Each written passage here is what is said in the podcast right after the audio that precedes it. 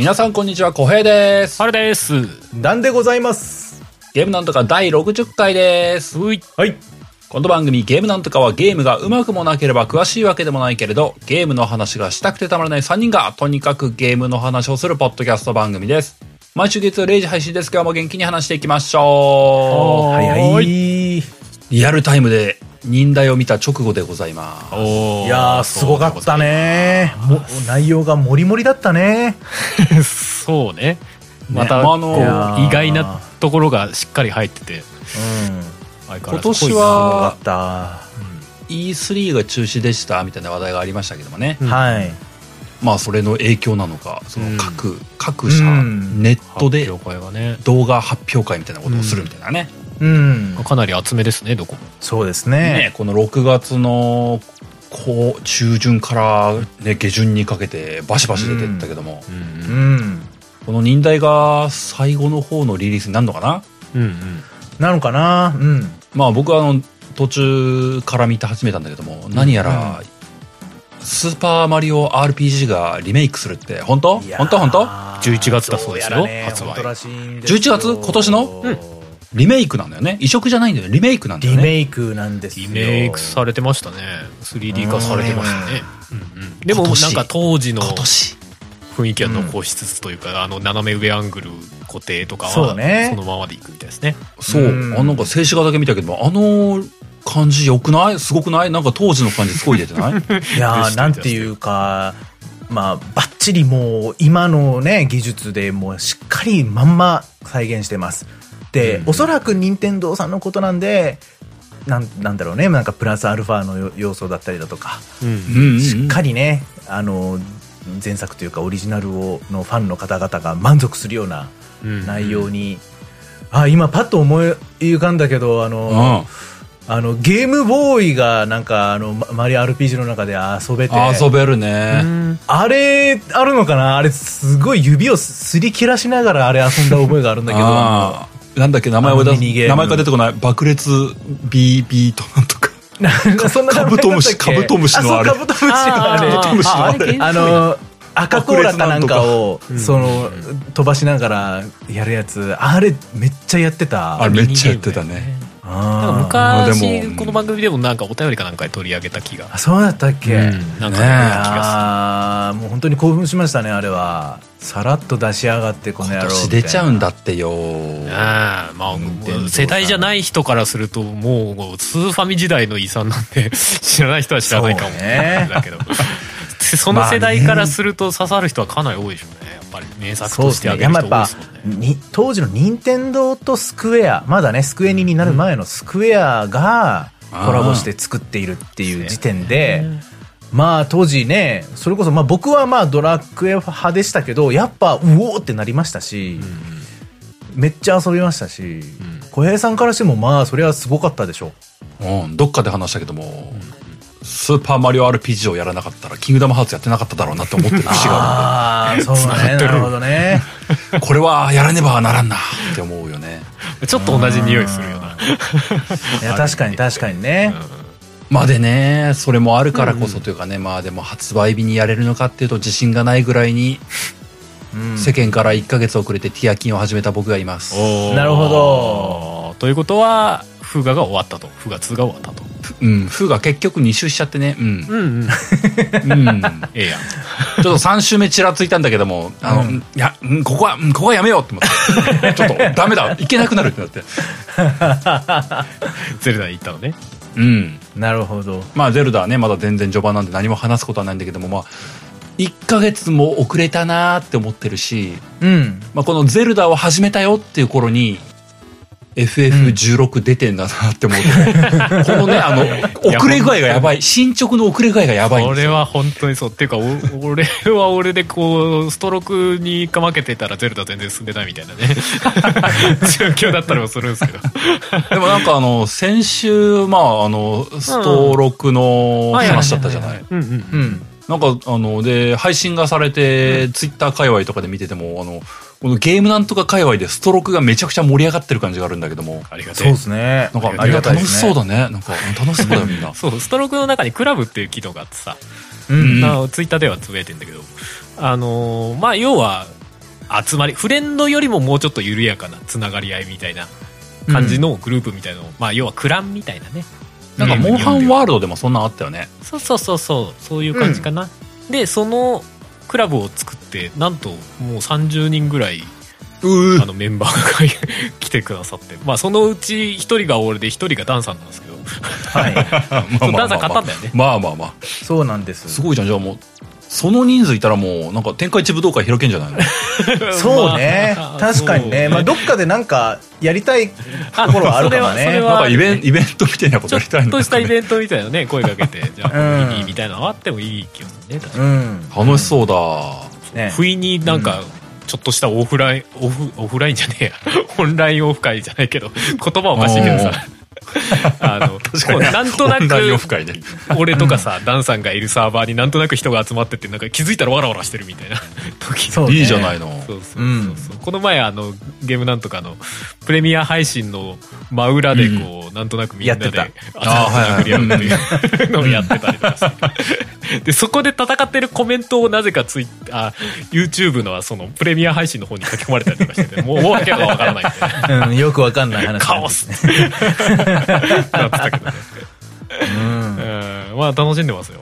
いいじゃないのなんか、うん。あのーもうこの番組で格ゲーの話は本当全然なかったからね。なんかすごい新鮮な感じがあるよ。ね。なんかそういうところでもちょっと面白がってもらえてる感もありますけどね。ね。まあでもうん普通に割と結構やってる感じではあるんでよかったなと思って嬉しく思僕は全然その辺の話混じれてないからあれだけども、そのうんこのゲームなんとかにこう聞いてくれてる人なのにもともと格ゲー層がいっぱいいたのかそれともストロークで目覚めたのかがこうなんかどっちなんだろうなって気になっちゃうもんねこんぐらいの割合なんですかねあでも結構、意外と格ゲーもともと好きでしたみたいな感じなんじゃないかなと思いますよ。うんうんうんうんでも今回からやっぱり張り始めたのかなっていう雰囲気の人もいらっしゃるからなんか、その辺久しぶりに格ゲーやるみたいな人ももちろんいるだろうし。あまあそうだよね、うん。なんかその辺がこう混在している中ででもなんかそのクラブ機能とかそういうところにもちゃんとこうかゆいところに手が届くというかそういうの用意してるみたいなね。ね、うんうまいことできてますわ本当に。ねまあ話を聞けば聞くほどそのモダン操作ってのがうまくはまってるんだなって思うしね。あそうだね。そうですね。そう。だね。俺もダンサーもモダンに甘えまくってプレイしてますよ。いや、そう。そうなの。いや、二人で、あの、モダン操作じゃない、いわゆるクラシックのね、やつで、はいはい。うんあの、あ、これ、どうなるんだろうって、どうやったらこのなんか技出るんだろうみたいなのをこう、うんトレーニングモードで二人で練習し合ったりとかしたけど、結局、いや、モダンに帰ろうみたいな。あの、僕らのモダンに帰ろうみたいな感じになりましたからね。な。僕もう今となってはもう波動拳すら出せるか怪しいと思うもんねなんかね。まあ出せないことはないんだろうけど、でもやっぱ、なんか、反応速度がやっぱ全然ね。もうとっとっさに出ないけどそう。本当に。そうだね。長期的なねクリティカルアーツを出すのに波動拳2回でパンチみたいなのがとっさには絶対無理って思うと。うん。ね。もうそれよりだいぶ簡略化されてるモダダンモードがありがてえありがてえいや、もう本当そう。なかったらこう同じレベルで戦いなしすいません。みたいな感じになっちゃうからね。そこがこうなんとなく同じというか戦えるレベルまで持っていけるっていうのは本当モダンのおかげだなとは思いますね。そうだね。ね。いやーでも素晴らしいね。うまい作りをされてるよね、いやう本当に。ん。まあまだ、いいじゃないの、うん。30人いるとはいえまだ入れますんで。あそうそうそうそう。ストリートファイター結構上6。まで引き上げられるっぽいんで。へうん。やってらっしゃる方いらっしゃったら、ゲームなんとかで調べたら出てきますかね。そう全部ローマ字でゲームなんとかでいけるんじゃないかな。まあツイッターとかでもつぶやいてますんでね。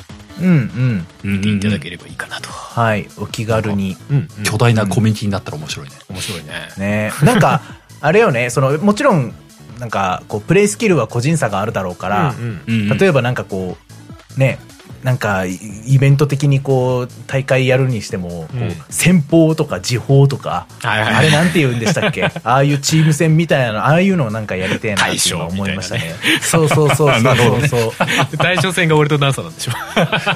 え絶対負けるじゃん、そんな。ハルさんの、ハルさんのダルシンも本当にやらしいんだから。そうなんだ。俺自分で戦っっててやらしいなって思いながらさだんだんこれ嫌われてねえかなって本気で思うようになってきちゃって。戦った人に嫌われてない大丈夫って思いながら。すげえ。だって他のキャラと全然違う動きするからさ。うん。嫌だろうな気持ち悪い動きするんだもん。トリッキーな感じがねそうそうそうそう。まあまあまあまあ。うん。まあゆくゆくなんかそんなことができたらね、なんか嬉しいなとは思いますけどね。あいいと思うよ。確かにね、うん。そういう戦い方もありだしなんかこのルームに集まってやりましょうになったらこうなんとなくランクが違う人同士でうん。ね、卓を囲んでやってみるみたいなのも楽しそううですね、んうんうん。いいと思うよ。そう。いうなんか緩やかな交流でもいいですしっていうのは、はい。い、ろいろ遊び方ありそうだねやっぱりね。そうですね。あのーまあ、うん。僕も実際そうだったんだけど、うん。あのーうん。いわゆるストーリーモード、はいはい。ワールドツアー、ワールドツアー、そう。ワールドツアーやったら、もう丁寧に丁寧に、仕様から、何から、全部教えてくれるんで、へえ。これはこういう時に出す技やでみたいそう、一通りそれをやったら、なんか、あの、あ、なんかちょっと、ちゃん、あ戦えるかも、みたいな自信がつく、みたいな感じ。なダンさんワールドツアー終えたのあれあ、終わりましたよ。おおやりきって一る、ね、応なんかうん、一番強い敵みたいなのも倒して、うんうんうん。まあまあ、でも別にあれはそんなにこう、レベルさえ上がっちゃえば、うんうん。格ゲーなのにレベルがあるっていうのが不思議な感覚なんだけど、すごいよね。うん、まあ装備もあるし、うん。まあ、レベルさえ上がっちゃえばそんなに、うん、あと戦いながら回復できちゃうからね。あへえ、そうなんだ。そう。戦いながら回復できんだっけ？できるできる。あだからもうほもう回復アイテムいっぱい持って無限に 回復しながら。あ、そんなことできんだ。そう。へ戦えちゃうから別にそのストーリーを進めるとか難敵と戦うみたいなことはそんなにね難しい話じゃないんだけど、うん。でもやっぱりこう習得するっていうことを念頭に置くとそんな戦い方してたら習得はできないよねみたいな感じはあるんで、そのいわゆるこう普通に戦うってなった場合にね、うんそのうんワールドツアーじゃなくてね。はいはいはい。そう。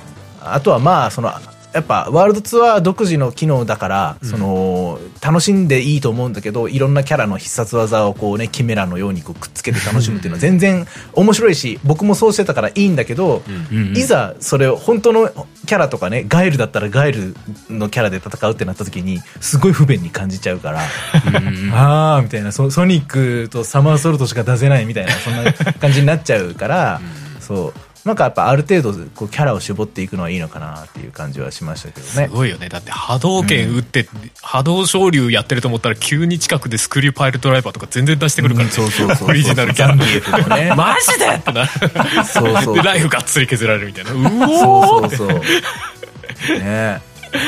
あれはあれ面白いけど。でもあれさそのオリジナルキャラってさ、そのワールドツアーモードのレベルそのまま引き継がれるじゃないそうね。この前一回さダンさんと俺でさそのオリジナルキャラクターで戦いあったらさ、ダンさん俺のライフの倍ぐらいあんのね、そう。嘘でしょみたいな、へえ。だからもう全然そんなもう戦いにならない。そうそうそう。攻撃力も全然違うへえ。かなりナメプしても勝てる。そうそう攻撃力も防御力も違うし。で技も俺覚えてるの少ないから絶対勝てねえと思って、いや本当に。うん、まあまあまあまあ、まあ、僕のキャラクターは関羽なんですけど三国志のね、ああ見た目がね。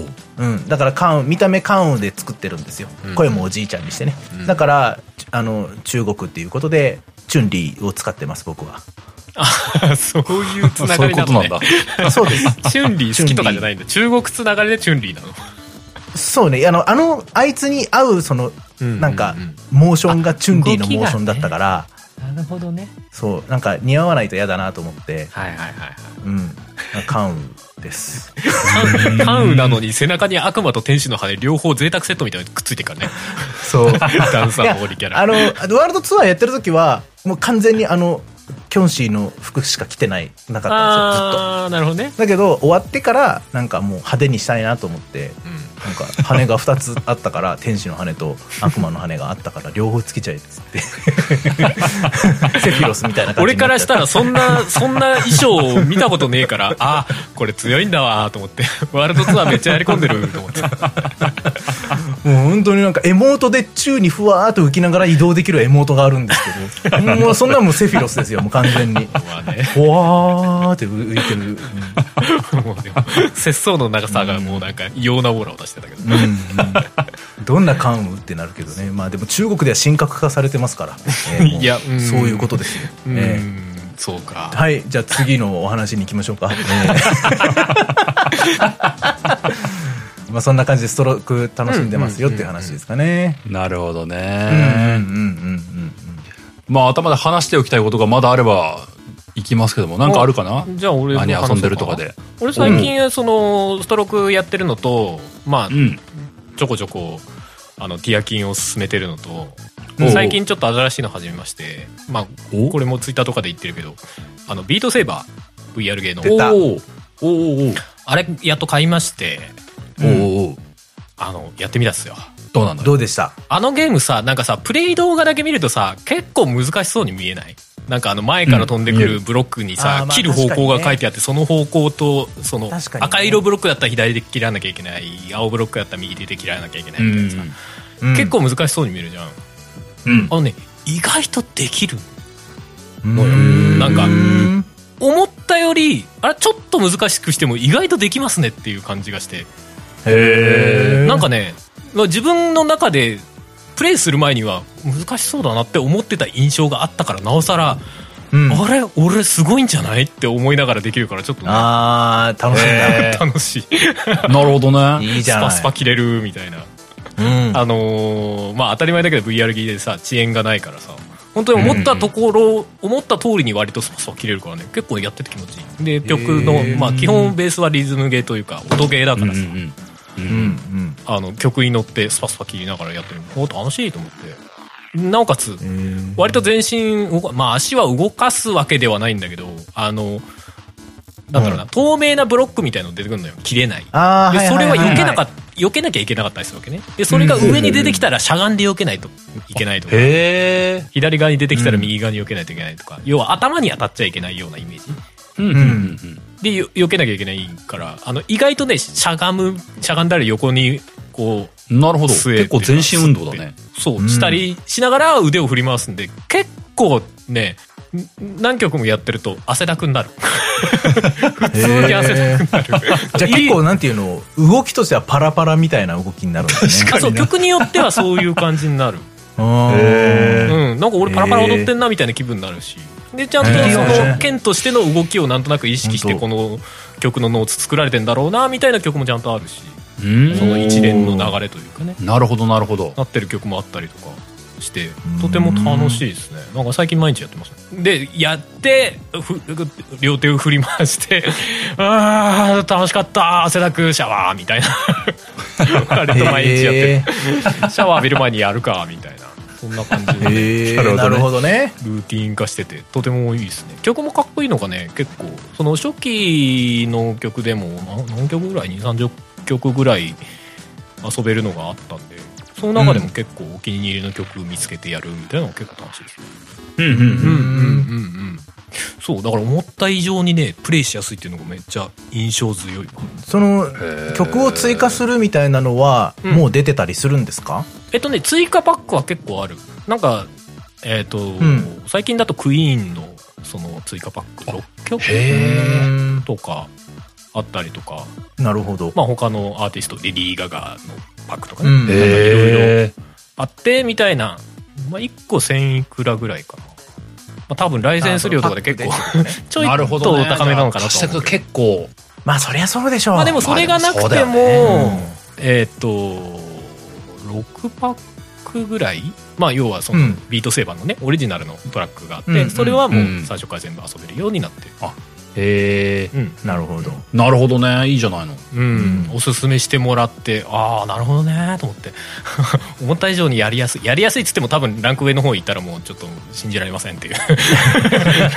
レベルにはなるんだろうけど、でもいきなりノーマルとかから始めても全然なるほどなるほど。俺は初見でクリアできる曲は結構あった。ん。そうだよね。うん。音ゲー序盤でつまずいちゃうときついもんな。そうだよねであとあれだね。やっぱりまあどの音ゲーにも言えることだけど好きな曲を見つけるとやっぱりそう。上達への近道をね。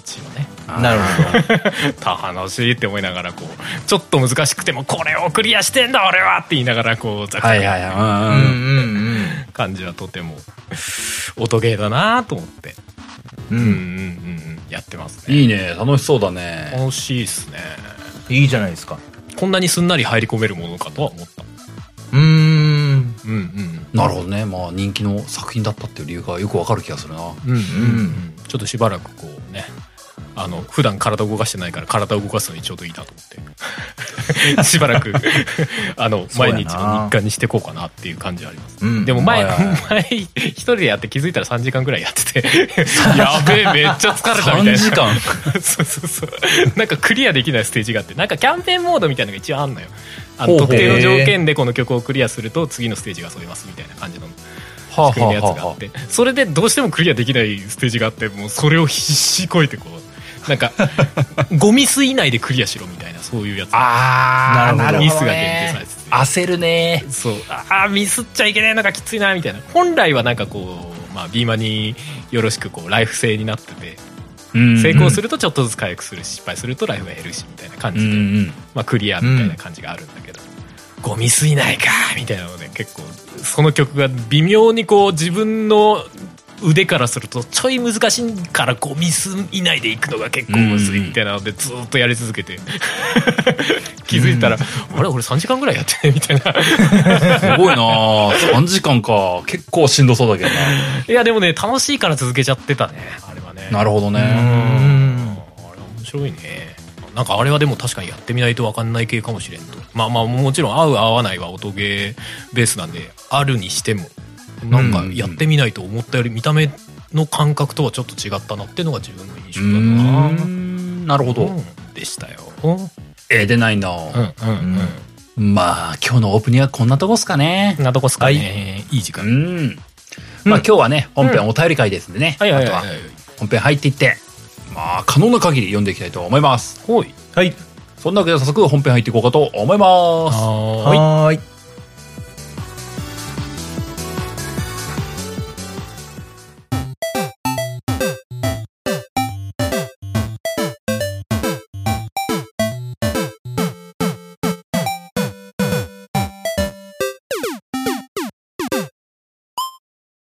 本編でーす。はいお便り会ですお便り会でーす。じゃあ、今週、今週は僕から読ませていただきましょうかね。ほいほいほいえー、ちょっと前にいただいてた、4月にいたいただいてたお便りなんですけれども、うんえー、むなちゃんさんという方からいただいておりまして、うんうんはい。件名が日常を小平さんに侵食されて、あら、はい罪深い。本当だよね。えーうん。本文読んでいきますと、えー、小平さん、はるさん、ダンさん、こんにちは。こんにちは。むなちゃんと申します。うんうんポッドキャストでゲームなんとかを見つけて聞き始めて2年ちょっとお、通勤やプライベートの車の運転のお供に聞き、やっと追いつきました。うんおえー何か他のポッドキャストを聞いてみようかなと思い、流行り物通信簿を聞き始めました。あうんりがとうございます。えー今から聞くと流行ったもの通信簿になりますが、ゲームなんとかを聞きつつ、流行り物通信簿をもう時間をかけて楽しもうと思っております。ううんん。えー話題は変わりますが、皆さんはゲームのコミュニティに参加していますか？お 僕は Apex を友人に勧められて始めて、ゲーム内のクラにも所属しています。うん。そのおかげで20代社会人ながら新しい友人ができ、時々オフラインでの飲み会などもあり、ゲームを通じて、さらに交流の輪が広がりました。うん。皆さんはゲーム系コミュニティへ参加したことはありますか？長文失礼しました。これからも応援しています。といった内容でございました。ありがとうございます冒頭のこう、はやつも聞いてるよっていうのはありがとうございますね。うん。間違いないあれあんまりこう、古いの聞いても新しいの聞いてもあんまり変わらないと思うんで、こう、過去形とかあんまないと思うんで、流行り物通信だけど意外と流行りを追ってないっていうそう何にも、実は追ってないんでね、あれね。うんまあまあまあまあ、まあ違う世界線ですからね、あれはね。そ その、その日その時気になったものを話してるだけなんでねはやつ。の世界線ってありますもんねそうそうそうそう。世間で流行っていようが、はやつ的でなければ扱わないっていうのが、まあね、お二人の中でありますので、またね、あのゲームなんとかの小平さんとは違った小平さんを楽しめる。そうだ、なんか別人格みたいなのがいるっていう噂ですからね。うんですからね。あれはなんかやっぱ聞いてると面白いなって、なんか、おー意外とすげえボケる小平さん、ボケるすごい、みたいな。めっちゃボケ倒すやんみたいなにニコニコしながら聞いちゃう感じですよね。うんまあでもね、もうど、両方聞いてもらえるのは本当ありがたい限りよね。うんそうですね、本当に。うん。うんうんまあ、でもそれこそね、ポッドキャストいろいろあるんでね、あのーゲームなんとかはやつ以外にもこう聞いてもらえると楽しいなと思いますよ。ですね楽しんでくださいよ。んで、本題のクランというか、まあ、コミュニティに入ったことありますかみたいな話ですけども、うん。え、二人って結構入ってる？え？いや、もう俺ゼロですね。いや、いわゆるこう。俺、うんゲームなんとかっていうコミュニティに所属してるつもりなんですけどそうだよね。でも。いやまあそうまあそうね発起人じゃないの、それ。そうまあね。そうね、ストロークで言えや、それこそ発起人だわね。だからその、あれってでも、ゲームなんとか、そのストローク関係なく、ゲームなんとかっていうまずコミュニティがあるじゃないですか。俺もそのつもりで言ってる。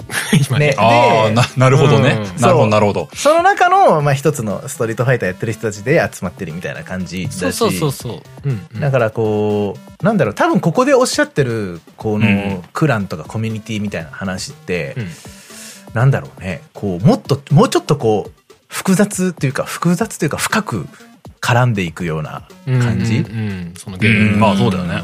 のイメージなのかなって思うんですけど、そういうのはもうゼロですね、私は。うんうん。苦手かもしれない、なんだったらう。んまあ僕も、なんか、あのーち、ちゃんと入ったって自覚があるのが一一個しかなくて、うん。この番組でも話したのはだいぶ昔だと思うんだけども、あの、ガンダムバトルオペレーションっていう、ああ、はいはいはいはい。ガンダムの、あのー、何？基本無料ゲーね。?TPS マルチ、オンラインマルチみたいなやつがあるんだけども、うんうんうんあれで、一応クラン機能っていうのが、あのー、途中から追加されたのよね。うん。まあ正直あの、遊んでる頃は、あれ、そんなになんかね、こう、友達と遊ぶっていう感じで遊んでなくて、僕本当にずっと野良で遊んでたから、うんうんうん。クランっていう機能が加わって、僕、個人的には何にも嬉しくなかったんだけども、別に、そう、なんかこれ、口悪いけども、別に求めてなかったから、うん。そうですか、ぐらいの気持ちでいたんだけども、はいはいはい。あの、クランに入ると、その、何？あの、なんかいわゆるデイリーミッションみたいなやつとかに、はいクランで何々するとか加わったから。ミッションみたいなね。そうそうそう。で基本無料ゲーだからさ、その、うん。入っといて報酬をもらうってことが重要なんですよ。はい。確かにね。で、こう、まあ、しょうがないかって言って、こう、なんか入れそうなところに、こう、野良でこう、ひっそりと潜入しようぐらいの気持ちで、誰でも歓迎みたいなね。そうそうそうそう、あの んまったり遊びましょう、誰でも歓迎ですみたいなやつに入って、こう、なんか大した発言もしないで、こう、無口で戦うやつっていう感じでいたんだけども、うん。うん。僕もその、大したログイン頻度じゃないんだよね。うん。まあ、一週間あったら3日、4日入るかなぐらいの。で、みその1日入った時にこう一戦二戦やって抜けるかなぐらいの日々の遊び具合だったんだけども、うんうん。でもそのクランの上限人数っていうのが決まってて、はあ。で人が増えていくと、うんうんあの、ログイン頻度が悪いやつはキックされていくのよね。うあーわ、そっちがない。で僕はあの、ある日、ある日、こう、追い出されていて、あらららら。であの、PS のそのなんか、メス、ダイレクトメッセージみたいなやつがこう、ある日ね、点灯しててね、うんうん小平さんはログイン頻度が芳しくないので、キックさせていただきましたっていうメッセージがあって、逆に豆だな。うん。確かにねって。なってね、こう、なんか、割とね、その日以来僕バトオペやってないくらいの気持ち まあ結構ダメー結ジあるよ。構、うん、ダメージ、うん、あるよな。ちょっとあの、悲しい気持ちになって、なんか、うん。やっぱ、うん、ダメだなと思って、こう、真面目さが足らん。僕には真面目さが足らんって思ったね。ゆるふわでやっていいかと思ったらそうでもなかったっていう。うん。ね、でもすげえわかるわ、その小平さんの気持ち。めっちゃわかまあそれる。はちょっとダメージあるよね。うん。まあ、まあ別にこう、何？あの、じ、自己弁護というか、こう、うんそんなクランに僕もなんか執着してたわけじゃないから、まあ、まあまあまあとか思ってる気持ちもあるんだけども、でも、いざなんか、こう、突きつけ、突きつけられると、なんかぐさーっとくるんですよね。なんかここう、ちょっとやる、あの、次のクランを探す気持ちにならん。う、いや、わかるわかる。すっげえわかる。基本無料ゲーってさ、意外とそんなに高いモチベーションでずっと続けてるわけじゃないからさ。うん。そうそうちょっとそういうのがあるとくじけそうよね。確かにね。うん良くも悪くもだよなーってなんか思ったよね。いや、そう。いやだからこそ、そういうなんか、こう、カロリーが必要じゃないですか、そこに対して。うん。うん。だから、すごいなって思うんですよ。こうやってこのむなちゃんさんみたいに、ちゃんとこう、なんていうか、そこにもやっぱりこう、社会性があるわけじゃないですか。うんうん。そうね。あとねこの、この人のそのなんかちゃんと飲み会みたいなものが発生してるっていう、そうだね、うん結構な。ガチ、ガチクランじゃない？なんか、ね、そうそう。コミュニケーションをしっかり取るクランというかね。うん。うんうん。それすごいよね、なんか。いやーちょっとね、無理なんですよね、僕はそういうのは。なんか、俺のペースでやらせてくれっていう気持ちに、やっぱなっちゃう。絶対、絶対と、絶対って言うと大げさだけどね、この番組聞いてる人からすると、ダンさんそういうじゃない気がするんだよね、なんかイメージ的にね。いや、でもそうなんだろうけど、めっちゃいけそうって思っちゃうけどね。いや、それは1回2回、なんか、だったら全然いいんですよ。うんうん。全然いいんだけど、なんか、あ、今俺がやってることを、このクランの人たちは全員知ってるんだ、みたいな気持ちになっちゃうと、ああ、見られてると、いやーみたいな。はいはい。ああ、なんか、ね。え、みたいな気持ちにちょっとなっちゃう。うん別に、何にも問題ないんですよ。何にも問題ないんだけど、でも、なんかそれこそね、なんか、え、じゃあ今度飲みやりましょうよって言われても、別に嬉しい気持ちとしては嬉しいし、楽しい、実際やったら楽しいんだろうけど、うんうん。やっぱね、うん、しんどいっていうのもやっぱ、半分ぐらいあるんですよ。嬉しいのは半分ぐらいあってい、や、まあわかるけどな。まあ、ね、なんか、それはね。そう、嬉しいを入れられる器と、しんどいを入れられる器の大きさって別に一緒じゃないから、まあ確かにそうだね。両方溜まってくるね。しんどいを確かに、ね。そう、入れられる器の方が結構すぐいっぱいになっちゃう傾向があるから、僕の中で。うんうん。だから憧れてるんですよ、僕は。なるほど、ね。そういう世界に。すごくいいなって思うし、それこそ APEX だとか、うんね、COD とか、なんかそういう僕がね、結構お二人がやってなくて僕がやってるゲームって、そういう傾向が強めのオンラインマルチとかだまあったりとかするんで、確かにねねだね。でだからいつも、ああの、一緒にやるメンバーみたいなのが、うんうん。なんか4、5人ぐらいいたら楽しいのにな、みたいな。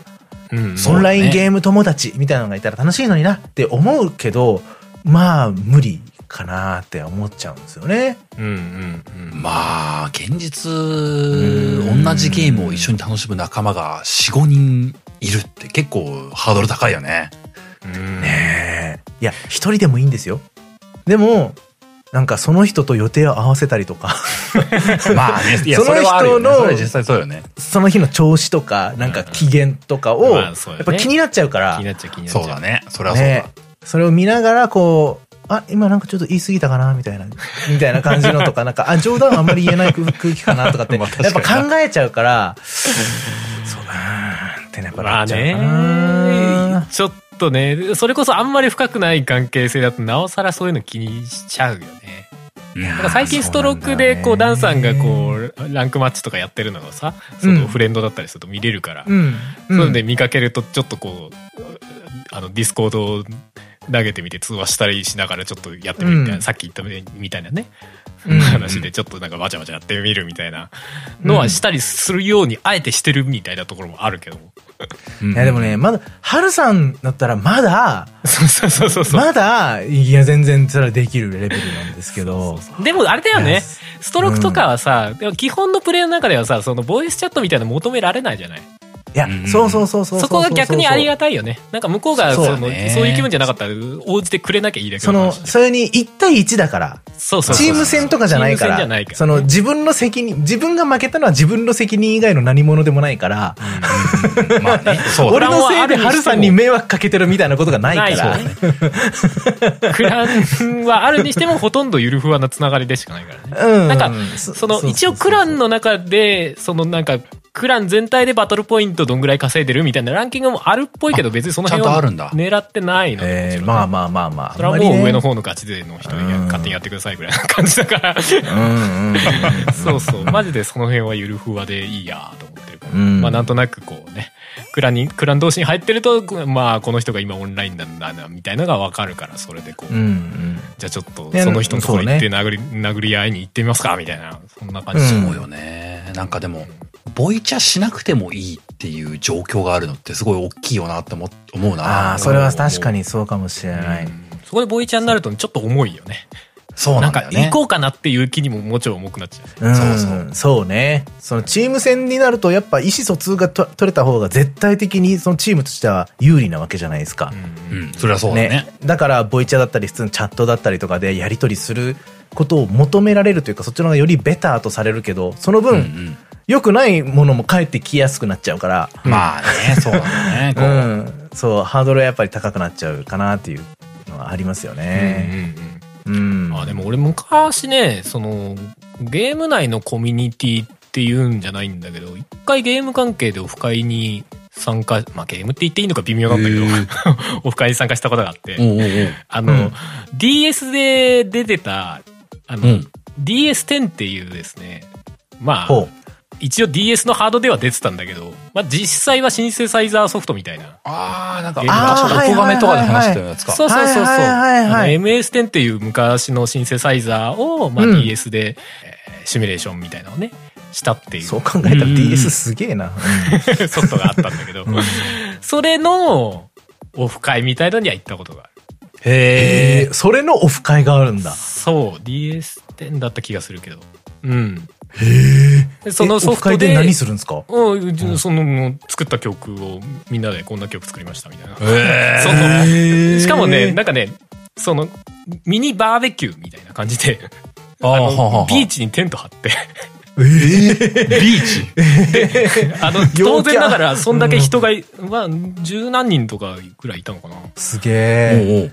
で、そんだけ人がいると、ガチのスピーカーとか持ち込んでる人がいるのよ。デカめのスピーカーとか。ちょっと待ってか。で、自分でえなその DS10 で作った曲をそこに繋ぎ込んで爆音で流すみたいな。えすげえ。そんな、そんな精密機器をビーチでやるの？どういうこと？ちょっと。ちょっと信にわかに信じがたい。すそう、あったんだね。それはね、でも結構面白かったな。しかも、あの、へーそのゲームの作者さんとかも来ててね。あ、すごい。すごいじゃん。面白かったな。めちゃめちゃ日焼けしたけどね、真夏だったからね。ええ。反公式イベントみたいだな。うん、そうそうそうそう。ちょっと公式じみてる雰囲気はある。えすごいイ。ベントで。そんな、まあめちゃくちゃ大規模ってわけじゃないんだけど、こうみんな、うんこうちょっとひっそりじゃないけど、ー。こう情報交換したりとか、曲流させてもらったりみたいなね。なんかやってたな。あとなんかその場でセッションみたいなことも一応できたから、そのすげえ。そういうのやってみたりとかみたいなね。へえ一。回しかいなかった、行かなかったけど面白かったな。へえ。後にも先にもあんな感じのはない そもそもゲーム機使って作曲ソフトを動かすっていうのがあんまり、まあ一応それのシリーズでスイッチでも出てるっちゃ出てるんだけど。へえ、スイッチでもあるんだう。んうんうんうーうん。ん。そうそう、そういうのあったな、過去にな。すげえななんかうん結構際立ったイベントだな、それな。う んそうね。そうね。まあ相当マニアックではあるかもしれないけど。ゲームって言っていいのかもかなり微妙なところでもあるかもしれないけど、ゲーム機を使ってるけど。うん。そんなあったな、懐かしい。へえ、面白いね。うんうんうん。まあでもね、こう、さっきのストロークじゃない、もそうだけどもね。うんうんなんか、個人的にはこう、あの、エルデンリングやった時とかも、あの、ゲームなんとかの、その、あれはクランとは言わないけどもさ、はいはいはいあはい。の、一応、合言葉みたいなね。そうそうそう、あうんったじゃない。うんで、あの、うんあの死亡したあれとか共有できるとかあっうんうたけども、んああいう感じのというかね。あれも良かったですねまあ、がっつり交流があ、まあ、それが別に完全 NG とは思わないし、それはそれであったらいいなとも思うけども、うんゆるふわにつながるものがあれば、まあ、このゲームなんとかのね、なんか、聞いてくれてる人たちと何かをするみたいなことはね、今後できればなとは思ったりもするからね。ね、あんぐらいの距離感がまあちょうどいいみたいな感じはあるよね、なんかね。うん ポッドキャストっぽいとも。リアルタイムにみんなでいっぱい集まるのはなかなか難しいからね。そうだね。そうですね。なんか、あの、不定期だったりとかね、こう、ボイチャなしでとかで、こう、チラッとその場にたまたまいたからぐらいのつながりで遊べるとかがあればな。うんうんううん。ん。なんか僕はあの、モンハンワールドとかでそういうのできたの本当楽しかったからな。ああ、そうだよね。ああ、そうか。うん。なんかそういうのがまた、何かのゲームとかでできればいいなって思ってますよ。うんはいうんうん。まあまあ、このお便りはこのぐらいですかね。おっうんす。ありがとうございましたじゃあ。次は俺か？うん、お願いします。おーい。じゃあ、2つ目いきたいと思います。お名前がパパラパさんです。はい。えータイトルは VR 初体験ということで。うん。皆様こんにちは。パパラバと申します。久しぶりにメールさせていただきます。お久しぶりです。はいえー前回は私のゲーム遍歴第1回としてお送りしましたが、今回は第2回を送らせてもらいます。時代はぐんと飛んで2023年の2月、手に入れました。PSVR2。おーうんえー VR 自体経験したことがなく、正直なところ、家庭用のゲーム体験には VR は時期尚早、必要ないとすら考えていました。うんましてやうん本体価格が7万超えで PS5 本体より高いというのは普及させるつもりがあるのかとすら考えていました。うんうんしかしからんでもない。自分も40代になり健康にゲームに対峙できる時間も少なくなっってきていると思いますし、何よりゲームの進化とともに人生を送ってきた世代が、あ新しい体験に向き合わずにどうすると思い、確かに。うん仮に合わなくても勉強代と割り切って買いました。すごいなるほど。あ。なんかすごい、すごいすごいなんか、その通りだって思っちゃったよ。いや、本当そう思った。ね。いや、確かに向き合わねばならない気がするな。うん。そう結だ。果、素晴らしい体験をしています。おー。話に聞いている VR 用意は大丈夫かと思いましたが、初めこそ画面の動きと自分の感覚の齟齬でジェットコースターに乗った時のような違和感が、あ違和感こそありましたが、うんううんん。そこは根っからのゲーマーすぐになりました。うん。えさすがだ 2D から 3D、TPS から FPS と適応してきただけあり、自分でも驚く 適応力でした。うん。俺すげえなって。すげえな。カカロットみたいだな。えー今は、えー全く良いとは無縁でプレイができます。うん。素晴らしい。すごい。えーソフトはまだホライゾンのみですが、グラフィックは凄まじいものがあります。確かに。うん。えーおそらく GT7 の現実感のあるグラとは違うと思いますが、そこにはゲーム世界に入り込んでる自分がいます。うん冒頭のストームバードが頭上を、トールネックが目の前を横切る時の迫力といったらとんでもないです。うーん。あと VR ゲームの PV などで、手首から先だけが画面に映っているのを見て違和感ありそうと思っていましたが、実際にプレイしてみると、むしろ自分の手がそこにある感じで、違和感はほとんどありませんでした。いくら本体が素晴らしくても、ソフトがないとどうにでも、どうにもならないので、各メーカーには頑張ってもらいたいところです。といただいておりました。ありがとうございます。あありがとうございます。素晴らしいね、人生経験として、7万、8万ぐらいの、いっちゃいましたか。うんまあ、俺も似たようなもんですけど。いやーでも、うん、その通りだなって、うん、本当思うよ。うんうんいやーね、その確かに、僕ら世代というか、まねあまあね、パパラパさんはもう少し上かもわかんないですけど、うん確かにな。なんていうか子供の頃ゲームなんてって言われてたのが。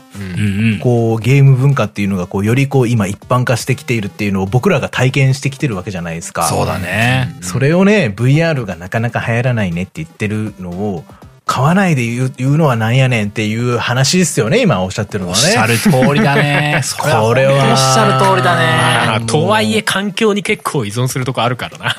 まあね。難しいところもあるけどねで、結局じゃあ VR 買ったところで何本満足にできるんですかってなっちゃうけど、うん。まあ少しでも余裕があったらなんかやっぱ試した方がいいのかなっていう気持ちはあるっちゃあるかな。そうねで、あとあれだよね、コスパだったりとか、タイパっつうんすか？最近のこうタイムパフォーマンスというか。いや、タイパもコスパだろうっていつも思っちゃうんだけどね。えーっとね、あタイパはむしろ短い方がいいっていう考え方か。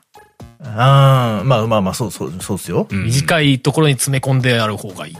でもそういう意味ではタイパは VR の方がいいかもしれないって思ったりする。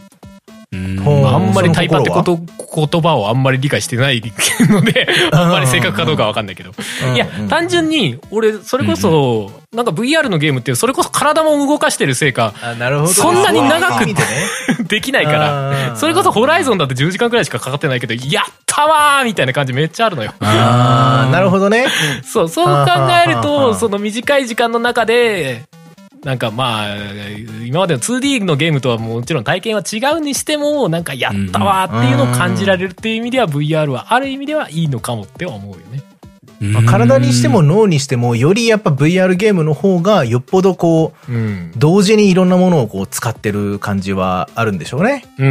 だからこまあそ短い時間でよりこう、やった感とか達成感とかうん、満足感みたいなものがこう濃縮されたされた感じになるんでしょうね。っては思うね、やってて、ね。はあはあはビートセーバーとかも本当になんか、1時間とか、まああれ体にめちゃめちゃ動かすからっていうのもあるのかもしれないけど、単純に疲れてるっていう可能性もあるけど。まあにしてもなんかやった感はあるからね。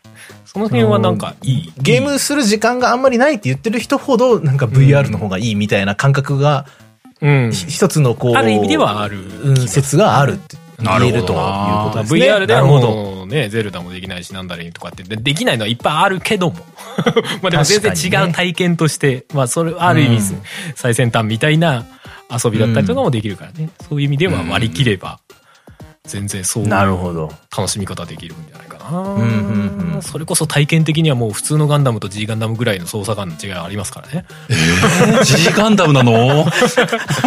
いや、マジで。コントローラーで操作してんのが普通のガンダムだとしたら、もう VR は G ガンですよ。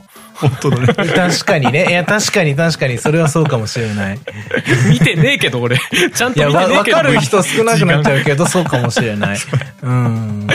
いや、そうなんだよ。とか思ったんですよ。で、実際 VR2 は確かに酔いにくいよ。俺も多分、あの、酔いはほとんどないもん。う。うんん。僕も実際ね、あの、お伺いしてやらせてもらった時はうんうん初めての VR 体験だったけど、酔いはしなかったですからうんうんね。うん。よ全然、あの、少なくとも初代の VR と比較してだと全然酔わなくなったけど、俺はなぜか頭が痛いんだけどね。なんかあの締め付けがなんかちょうど俺の頭に合わないのか若干頭が痛い。なるほど。それだけなんとかなれば、割とかなり長い時間でもうん。できるなでも3時間ぐらいつけてやってるんですそう、よね、それでも。やってたんだよね。まあさすがにちょっと後半頭痛かったけどね。なるほど、なるほど。痛かったけども。うん。うん。うんだから、でもなんかな、うんこれ前にあダンさんとか録音はしなかったけども、裏で話したぐらいだったと思うけども、あのーえ、オフレコのやつ何？大丈夫？うん。あ大丈夫だよ。大した話じゃないよ。うん。あ、なんだっけ、あの、アップルでこの間、そのビジョンプロとかあはいってはいそうそうのやつが出るよ、みたいな話の発表興奮して話したわ。うんそうそうそう。うん。まあ別にあれはゲームの話とはまたちょっとは違うとは思うんだけどもさ、うんなんかあれの話をき、ダンさんと話してて思ったんだけども、うん。あこれからよりあの、なんかこう、ヘッドマウントディスプレイというか、ああいうのがこう、はいはいメジャー感出てくるんだとしたら、うんうん。うん。VR 系のね、タイトルとかもどん、どんどん増えてくんじゃないかっていう予感をさせるような、そうですね発表だったなと思ってたからね。うん、すごい感じた、それは。うんだからね、まあ現状はその、確かにそのソフト不足みたいなのがこう、あるよなっていう感うんうは、確かに否定できないけどもね。ううんなんか徐々に解消されてくんじゃないのっていう予感もするというか。まあそうね。まあでも PSVR2 は若干こうやっぱ敷居というか、うん。他のプラットフォームと連携が悪いというか、っていうか PSVR のソフトをとりあえず2に対応させれたらどうですか？みたいなすげえ重いんだけどね。まあ、難しいんだろうな。確かにななんとかなりませんか？とか思っちゃう。ワイプアウトとかも個人的には飲食してほしいななるほどね他にも多うんうん分、VR では出たんだけど、PSVR では出てたんだけど、2には移植されてないなみたいなやつも結構あるんでね。うんその辺はなんかもったいない気はするんですけどね。そうね。いや、VR って言うてやっぱりまだ黎明期ではあるじゃないですか、言うて。ええええええね、だからそのハードの形がガンガン変わっていったりだとか、その、確かにね。その、操作の方法が全然定着してないというかね。はいはい。その、今の僕らの知ってる、こう、こゲームのコントローラーってもうある程度形がもう決まって結構久しいじゃないですか。うんうん。ね、その、スティックがあって十字キーがあってね、ボタンが4つあって、それでトリガーがそれぞれ2つずつある、4つあるみたいな感じのものがこう決まってる。うんだからこそそれに対応したこうソフトを作りやすい環境がもう整ってるみたいな感じがあったりすると思うけど、やっぱそれぞれのメーカーが出してる VR だったり AR だったり、うん MR のいわゆるゴーグルだったりそういうハードっていうのは、それぞれがそれぞれの独自の技術でやっぱ作ってるから、はい。うんうん。細かい仕様がね。そう、なかなかちょっとその、は汎用性の高いソフトを作るっていうのが、まあそれこそ Beat Saber も VR ゲームとして多分 top of the top にずっと PC の方でいたけど、ずっといたけど、PS の方には全然来なかったっていうのは、やっぱそこにやっぱ大きな壁があるんだろうなっていうのがあるんで、そうかもうね。ん。もう少しして、こう、VR とか AR えーとか MR とかっていうのが、こういうハードっていうのが一番なんか、ユーザーとしては受け入れられやすいものなんだなっていうのがこう定着してくると、よりソフトも作りやすくなって展開もしやすくなるみたいな、そういう社会になっていくんじゃないかなと思いますけどね。まあでも、言うてもでも今 VR の操作系はちょっと落ち着いてるみたいはみたいですけどね。それこそうん。PSVR2 のボタンの配置は Oculus とかと同じらしいので、俺も Oculus のコントローラー持ってないからあれなんだけど、っていう話は耳にしたから、もしかしたらその辺のこうスティックがあって LR があってみたいな。のにはもしかしたら落ち着いてるのかもしれないですね、ちょっとね。なるほど近いようなコントローラーのボタン配置にはなってきているのかもしれないじゃあもうもうちょっとってことですかね。もうちょっとは。うん。だからもしかしたらこう、他の、それこそオキュラスから PSVR2 にはボタン配置の関係とかで移植しやすいけど、むしろ PSVR から VR2 に対応させる方がめんどくさいとかっていうのは可能性はありますね。ああ、それは確かにそうなのかもしれないね。なるほどな。ああ、なるほど。PSVR はそのコントローラーとのハイブリッドだったりみたいなことの操作系だったり、はいそれこそあの、はいアストロボットとかもそうだったんですね、コントローラーでみたいな。ああ、なるほ操ど作系だったんでそうか。それを PSVR2 に移植しようと思うと、ちょっとめんどくさい。なるほどな。手間かとかっていうのかんだなは、。そう、あるのかなとは思いますね。それこそ、なるほどえーっと、勇者のくせに生意気だの VR のゲームとかもあったんですけど、あれもコントローラーでやるのへをうんベースだったんです。普通のうん PS4 のコントローラーでやるのを、うんうんうんえー前提にして考えられた設計だったんで、っていうかその VR の中にコントローラーが出てくるんで、うん だからそれを PSVR2 に移植しようと思うと逆にめんどくさい。そうだ PSVR2 ねはデュアルショックじゃねえや。デュアルセンスには対応してないはずなので、基本的には。うーんそうそうそう。だからそうなるとどうすんの？みたいなことになるから難しいんだろうなとか思う部分は多少あるね。なるほどな。なるほど。難しいな。やっぱそう考えたらカプコンやっぱすごいですね、バイオの。カプコンはすごい。すごいですね。RE エンジンの偉大さがなんかどんどんなんか。すごい。ああ。あ、すごいな、そう考えたら。。受け目ないいよ。いやーすごい。VR でしか楽しめない要素も結構ありますもんね、やっぱ。あ、本当思いす。ますよ。ね前のね、ビレッジもそうだったし。え。うん。リロードの感じとかも見てても、全普通のコントローラーじゃ体験できない感じでしたもんねう。ーん。なるほど。なるほどね。いいじゃないの。うん。まあそんな VR、VR の話一応拾っとこうかなと。うん。おし、じゃあ3つ目いきますか。うん、お願いしまはーい。じゃあ3通目は私からご紹介えー差し上げたいと思います。はーい。えー、お名前がミクソリディアンさん。うん。えー、6月に入ってからの、えー比較的最近のお便りなんですけれども、うんえー件名がグリッチについてということで、はいはい。うんうん。はい。えー、小平さん、春さん、ダンさん、サバーク。ササバー。はい、いただきました。えー、バーの発音は下唇を噛んで、バーです。バー。はい。えー、ゼルダの伝説、Tears of the Kingdom がついに、ついに発売されましたね。されましたね。例に漏れず、私も我を忘れて夢中になり、えーその辺に落ちているものを脳内スクラビルドする毎日を送っています。これちょっとね、ちょっとわかる。俺スクラビルドじゃなくて、あのーもう、もう忘れちゃった。トーレルーフ、トーレルーフをずっとイメージしちゃう。2階に行くのめんどくせえな、通れるして。そう。いや、他のゲームで通れる風ちょっと意識しちゃうんだよね。上行きてーってなっちゃう。まあ、侵食それはいいとして。えー驚異的な自由度とインタラクション性を誇る本作ですが、こんなに前衛的な仕様にもかかわらず、バグが少ないと巷で話題になっております。はそれでも、その上を行くのが世界中のゲーマーたち。うんえー発売から数週間でいくつかのバグが発見され、グリッジとして、えー利用され始めると、開発陣によってすぐさま修正されるといういたちごっこが始まりました。えー制作者の意図しないグリッチと呼ばれるこの現象、十数年前は裏技とも呼ばれていましたね。えー、講義園や大義林といったドンキのように分厚い裏技集を読み漁ったあ方も、読みふけったかな？あ方を、もいるのではないでしょうか。うんうんうん。大義林あった家に。あったんだ。あったんだえーあったんだ全然なかった。だから今読み方さえもわかんなかった。で、えーそこで質問があります。うんうん。ゲームを制作する側でもあるお三方は、まあちょっとお二方、僕もそうだけど、あの、あんまりそう、馴染みがないかもしれないけど、えーこのようなバグやグリッチについてどのようにお考えでしょうか？えー私個人としては、えーゲームを楽しみ尽くした後にグリッチで遊ぶのも楽しみの一つかなと思ってえーいます。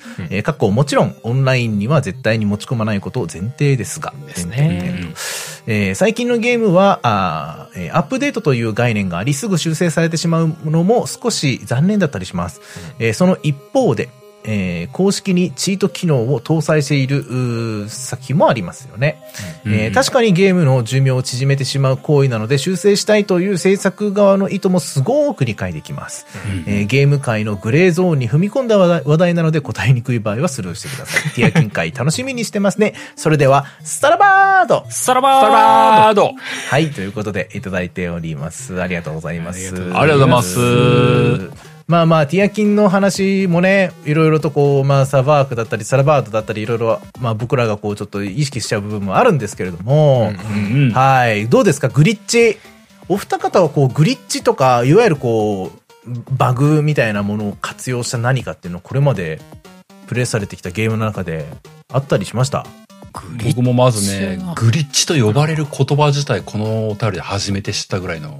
そう、俺の中であグリッチって、あの、バグ だと思ってて、なまあ、うんだから、裏技っていうかバグ技だなって思ってる。まあ、ご細かい言い回しのあれだけど。ーまあそうね。はあはあなるその、まあむ難しいところよね。意図して作ってたら裏技だし、そう、仕様かどバうかっていう。グだったら、そう、バグだったらバグ技だよねって、まあまあ、その違いではある。確かに。そうそうそうそうそうそう。うんうん。うんうんまあ、バグ技、バグ技はまあ、でもなんか意識的にあんまりやったことはないかな。いや、多分思い出せればあるし、多分ファミコンの頃とかバグだらけだったんだろうなっていう気はするんだけど、そう なねん。かあの、うん画面端にさ、敵を、こう、行ったり来たりすると敵が消えるみたいなのってよくなかった。なんか、あーあったあったあったあったあった。出現ポイントのところでちょっとうろうろしてると敵がいなくなるみたいな。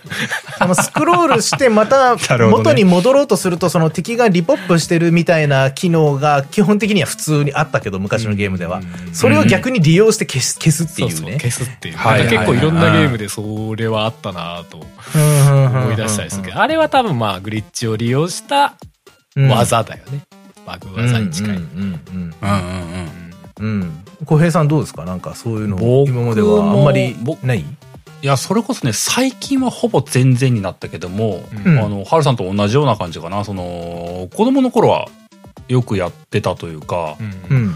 あのーふ古くはあの FF6 で頭にドリル装備するみたいなのもやってたし、ああ、そうか、それもそうだ。ああ、そうか。だ確かに。うんはいはいはいはい。まあ、あれなんかもう僕は、まあまあね、あれ自体もバグ技なんだろうなと思うけども、もう上等手段でやってたような覚えがあるし、うん懐かしい。防具、ドリルっていう謎のね。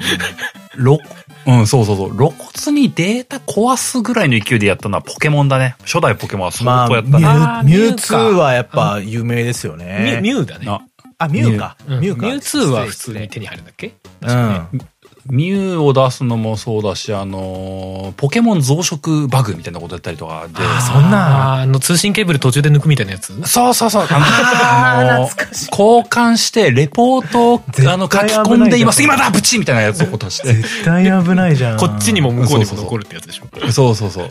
いや、まあ、で、道具増殖バグとか、あとあの、ミュウはまだしもだけど、欠番を出すみたいなこともやってたんだよね。あー何欠番？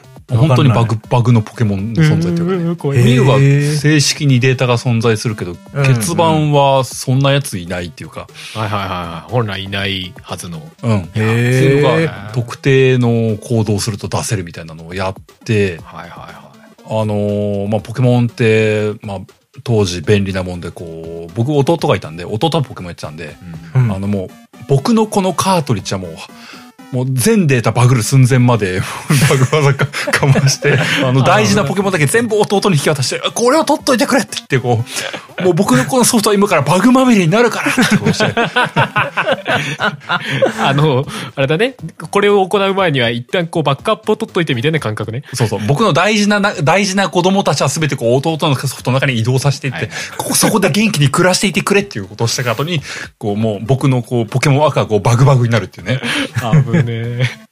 で、僕も一通り楽しんだのに、こう、あの、初めから始めて、こう、真っさらな状態で、こう、また預かっていてもらったポケモンを戻す、みたいな感じで、こう、なるほどね。散々遊び倒した記憶はあるけども、うんもうほんとそういう子供の頃の記憶しかなくて、最近は全然やらなくなったなって思うね。まあ今は基本的に使用外の動作があると、まあそれこそバグっていうか、そのフリーズしちゃったりとかする可能性とかも出てきちゃうし、そういう意味でまあ、バグ的なのはまあ潰してっちゃうよね、当たり前ね。そうね。いや、なんか、うん。ギリギリ思い出せるのが PS3 のスカイリムで、うん。あの、セーブデータ激重状態に悩み苦しんだ時に、こう、なんとか、こう、このセーブデータをもう一回読み込みたいって、こう、こう、ひたすら情報を荒らして、こう、なんか、うんなんか、これは、これをこうすると、こうすると、なんかこう、ここに増殖してしまったアイテムを一括で消せるぞ、みたいな、こう、これはもう、な、なんなんだ、この行動は、みたいな、こう、逆バグみたいなことをして、こう、一回データをサルベージしたことがあったね。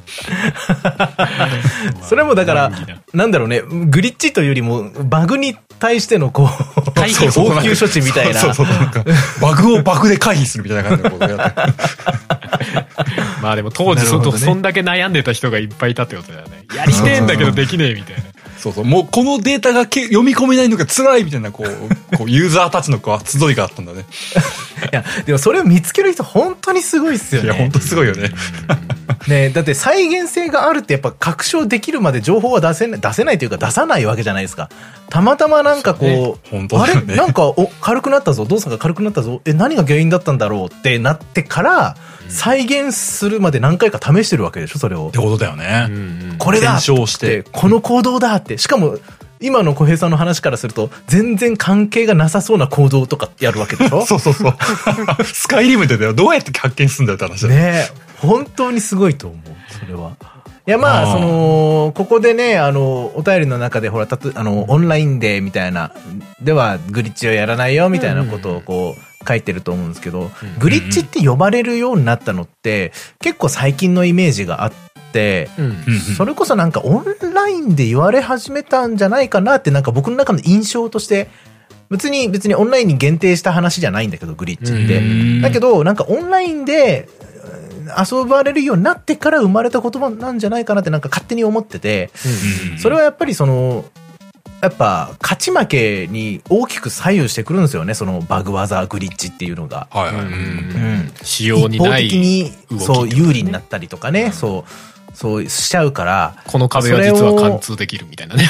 そう そうそうそうそう。いうのとか、まあ分かりやすく Apex の話で言うと、こう、キャラごとにこう、全然こう、それぞれの性能が違うんだけど、うん本来意図してない、その、性能になっちゃうわけ。その、グリッチを使っちゃうとね。その、例えば、その、分かりやすい例で言うと、今はもうできないらしいんだけど、うんうん。弾を通さないドーム状のバリアを張ることができるキャラがいるんですよ。 Apex で。ね。うんうん。その、アビリティをバーッと使うと、ブーンとドーム状になんか青いシールドが展開されて、うん。それは弾を通さないんですよね。あうんうん敵の弾も味方の弾も通さないから、こう一時的にこう、こう自分たちを守ってくれるみたいな。うん。まあそれをすごく使えるものなんですけど、うんうんうん。それが、車、車、まあまあマップによるんですけど、車にくっつけられたりだとか、いろんなものにくっつけられるっていうバグがあったんですよね。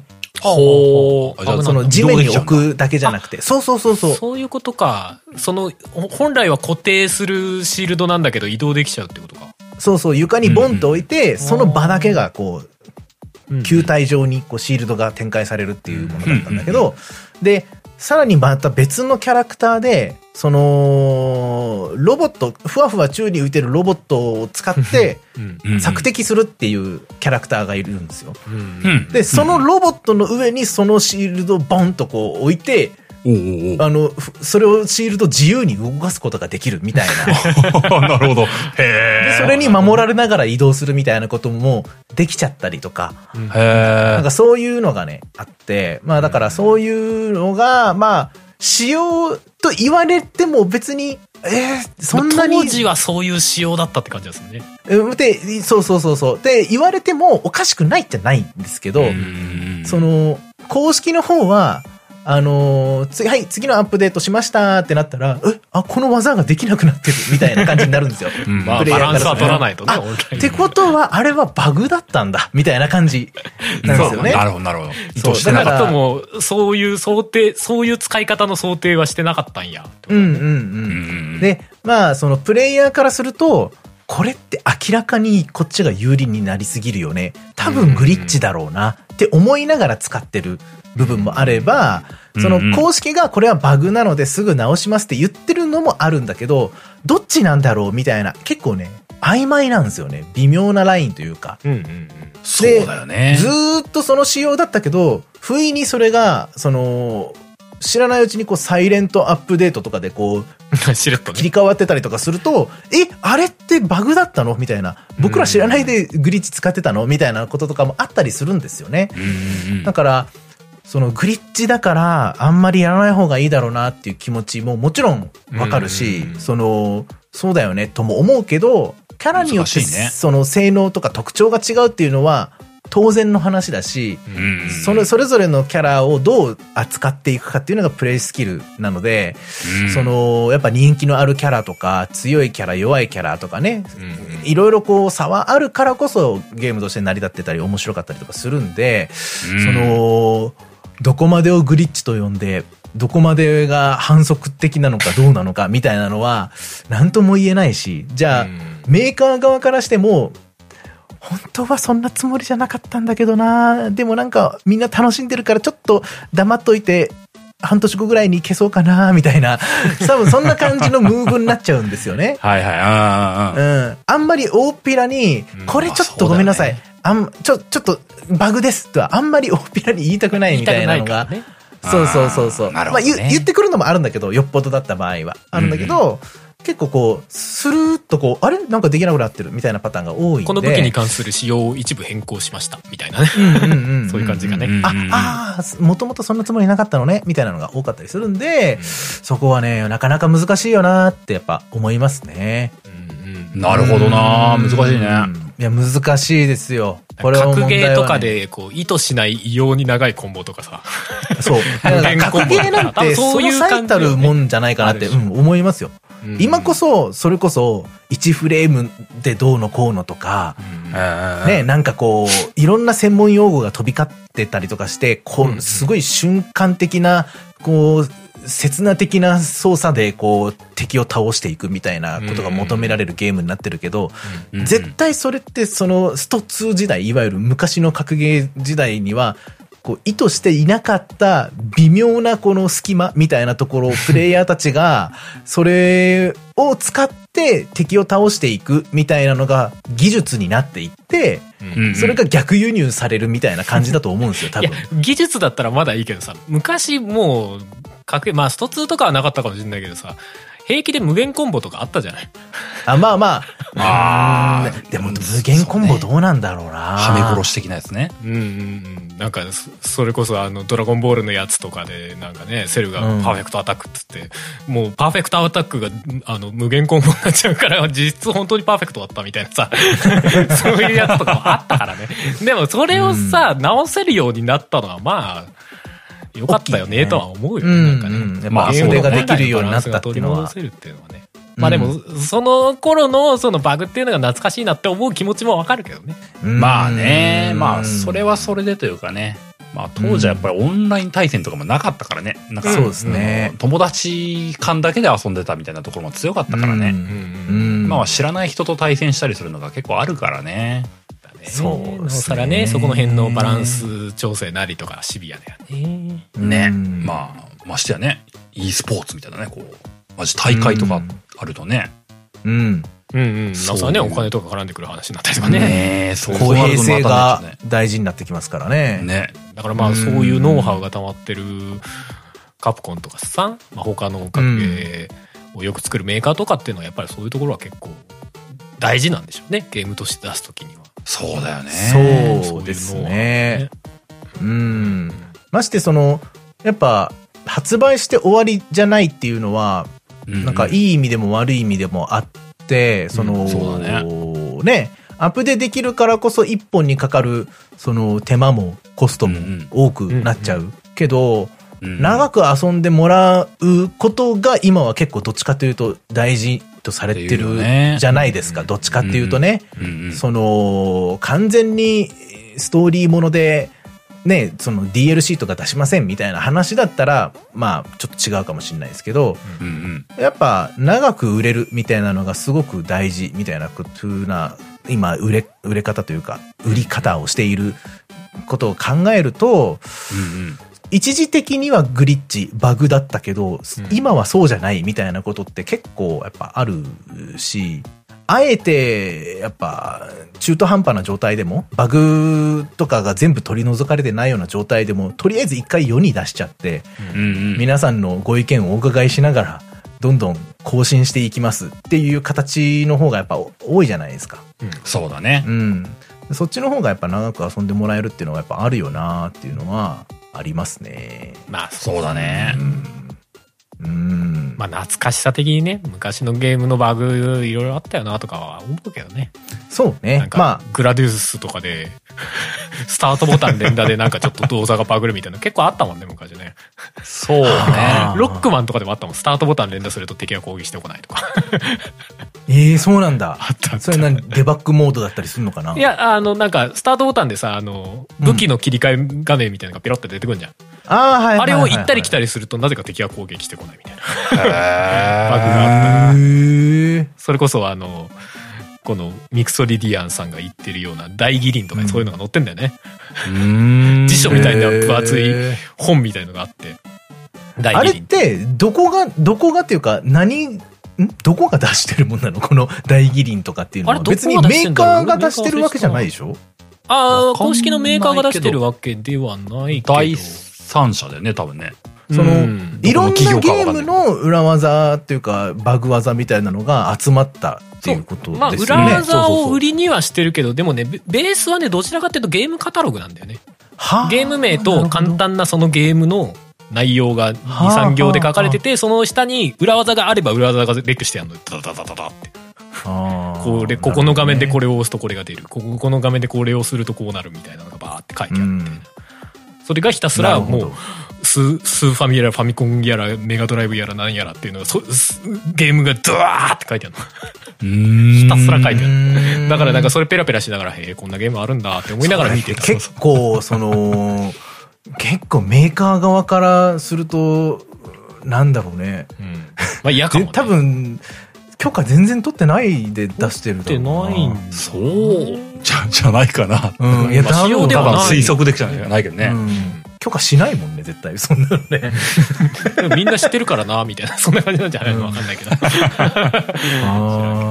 面白い時代だったな、うんでも裏技っていうものはやっぱ売りにしてたゲームもたくさん当時は80年代後半から90年代前半ぐらいはあったし、うんうんうん。なんか実際はこういうことをやるとこんなものが手に入りますとか、うん裏面に行けますとか、はいこのキャラが使えますみたいなのをやっぱ売りにしてたのはあったじゃないですか、当時。あったあった。まあ裏技、それこそうん隠し技みたいなね。あそうそうだね。ね。タイトル画面でこれをすると、オーライッチ言ってやってみっかみたいなね。うん こんな音が鳴ってどうなるみたいな。隠しキャラが使えるとかって、結構忍ばせてあるのが多かったですよね、うん昔。うん。まあ一時期のその、ね、なんか、うんなんか流行りとしてあったから、うんまあまあ、その、それを加速させる、それをなんか、その流暢をこう加速させる一つのね、大義林とかそういうなんか起爆剤みたいなものだったんで、まあ、黙秘せざるを得なかったのかなという感じはしますけどね。あるかもそうねうんうんうん。まあそれこそ最新、本当に出たばっかりのタイトルとかは載ってなかったとか、そういう、ああ、もしかしたらね。なるほどなありそうだねそれは配慮はね多少なりとあったかもしれないですねかも。しれないですよね。そう考えたら、大義林とかって、まあもう今の YouTube と同じような立場ですよね。まあ広く言えばね。当時の、ねそうだね。情報はここからとり、とりあえずこれを買っとけばどんなゲームを買ったとしても大体裏技、古いゲームだったら載ってるみたいな。そんな感じ。いやなんか、ちょっと調べ、調べたいとか、このゲーム、え、これってどうやるんだろうとか、先に進めないとか。このアイテムどうやって手に入れるんだみたいな時に、今どう調べるかってなったら、まあまず YouTube とか見たりするもんなとかって今思って。でもゲームの攻略については載ってないからね、別にね。あ、でもそうか。裏技しか載ってないから。ゲームの概要と裏技しか載ってないんで、基本。そうなるとなんかすごいね。なんか、なんかすごいね。相当マニアック。そうね。しかもめっちゃ分厚いし。本当に。はあ。まあでも、それを読んで面白かったっていう気持ちがあるからね。いや、わ、わかるわかる。ねうん決して自分が持ってないゲームだったとしても面白く読んでる感覚わかるしね。そうそうそう。なんか、とか言いながらね。ただ単に攻略も読むのが楽しいみたいなね、そうそう。まあ、それと全く一緒。うん。やっぱ分厚い攻略本見るとちょっと、ハーハーしちゃうというか、興奮しちゃうみたいなのはやっ内容にぱ、関わらず。あったあった。いや、だっも、なんか昔からこう、ブックオフとかでこう、RT マニアが置いてると、あうん、わかるわかあーってのも、うんる。うん。うん、解体新書みたいな感じになってそうそうそう。なんかスクエア集が強いな。やっぱ RPG がね、多かったからねうんまあまあね、攻略本は、どうしてもね。あ、でも、モンハンの攻略本とかもそうそう。多分その頃の記憶があって、なんかこう今でも、ウィキペディアとか見てこう同じ気持ちでずっと読んでる時あるもんね。ああ。うんうんうん。決してやってないのに、やっぱ、見ちゃうんだよな。うんあるようね。ん。まあそんな感じですかね。うんうんおうおうおう。はい。えー、じゃあもう一本いきますか。おいけますか？いきますか。うんえー、じゃあ最後、じゃあ僕が読もうかな。よ。うんうん。えー、じゃあね、これも4月にいただいてたやつなんですけども、はい。しめさばおさんからいただきました。えー、面白いけど人に勧められないゲームをなんとか。あー、なるほど。えー本部読ませていただきますと、えーはい移動中、入浴中、寝入り花にいつも聞かせていただいております。えー3ヶ月ほど前に、トゥギャッターで面白いけど人に勧められないゲームというまとめを大変面白く読みました。うん。えーゲーム好きの皆さんも目にされたかったと思います。はいはい。えーそこでゲームなんとかのお三方に、お三方の面白いけど人に勧められないゲームを教えていただきたくお便りを出しました。うんえーちなみに私の勧められないゲームはスプラトゥーンシリーズです。先日ふとプレイ、総プレイ時間を見てみたら、なんと1105 1500時間。うんおー、来てんね。ねゲームなんとかを聞いてると、学校帰りに友達の家でカルピスを飲みながらゲームをやっていた、あの何とも言えない幸せな時間を思い出します。皆さんが心からゲームを楽しんでいるからだと思います。えー、ポッドキャスト最高ですね、といった内容でございました。はい、ありがとうございます。ありがとうございますこれ1500時間って、これスプラトゥーンシリーズって言ってるから、ワン、ツー、スリー合わせてってことなのかな？ああ、まあそういうことか。そうだろうね。さすがに最新作3だけでっていうことはないね。あまあそうね1500時間はこの時段階だと結構なことになっちゃうねうん、結構な、モンハンをレベルかそれ以上みたいなところあるからね、なんかね。1500時間すごいよな。そうね1500は結構だねまあでもスプラトゥーンとかもやり込んだら全然そういう時間いっちゃうレベルだろうなって気はするけどねそうまあですよそうね。ね。いやそうよ。ね。うん。まあなんかこのテーマ自体がね、まあうん実は本編級でいけそうな気もするなーって思いながら撮ったんだけど、はいはい。うん。まあなんか触りぐらいに話せればなと思って紹介をさせてもらったっていうところではあるけどもね。小平さんは何かこのお便りを選んだっていうことは、こう、身に覚えがあるというか、自分だったらこれだな、みたいなああ、そうそう。あゲームが。のーまあ、ゲームなんとかの中でも何度か話してるから、うんまあ今更感もあるかなと思っては、あるんだけども、うんうんうん。アウターワイルズだなって思ったのよね。ああそこね なるほどね。面白いけど、そう、あれ、うん、結構しんどいぜって思ってさ、なるほどね。うん、あの、なんていうの？その、アウターワイルズあの、ご存知ない方もいらっしいっぱいいるとは思うんですけども、うん。僕個人的にこう、あのゲーム、世間的評判、その遊んだ人は、すごく面白かったっていう評判なんですよ。ん世の中的にね。たうん多分そうだと思うんですよ。見たいたいの場合。うん。で、僕も遊んでみて、あのーす、すげえ結構苦労はしたけども、遊びきれてよかったなって思ってる、こうひ、その世の中の評価通りだなって思ってる気持ちはあるのよ。うん。ただ、あの、それって、あの、遊びきれた人だけの評価だなとも思うのよ。ああ、なるほど。うんあの、なんかこう、途中で挫折していった人たちはもうなんか、なんだこれみたいなうんそう、なんか多分、こう、言えない気持ちを抱えて、こう、去っていったような気がするんだよな。そうねアウターワイルドに対して。いやー、そうかもしれない。クリアしてない身で何にも言えないみたいな気持ちもあるだろうし。挫折したっていう何かだけがう残って。そうそうそうそうそう、あの、で、実際僕もプレイして序盤結構やめたかったんだよね。はいうん、はい。うん。あこのゲームクリアできる気がしねえとかなんかこうえ、しんどくね？みたいな。そう。これどこまでこの感情やるのみたいなことを思ったりもしたゲームでもあったから、うん。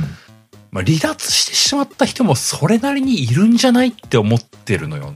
個い人的にるだろうなうんうん、だから、だからこう、面白いよって、終わったあれずどうだったって言ったら面白いよって言うんだけども、おすすめかって言われると、あーわからんっていうのが本音なんだよね。なるほどね。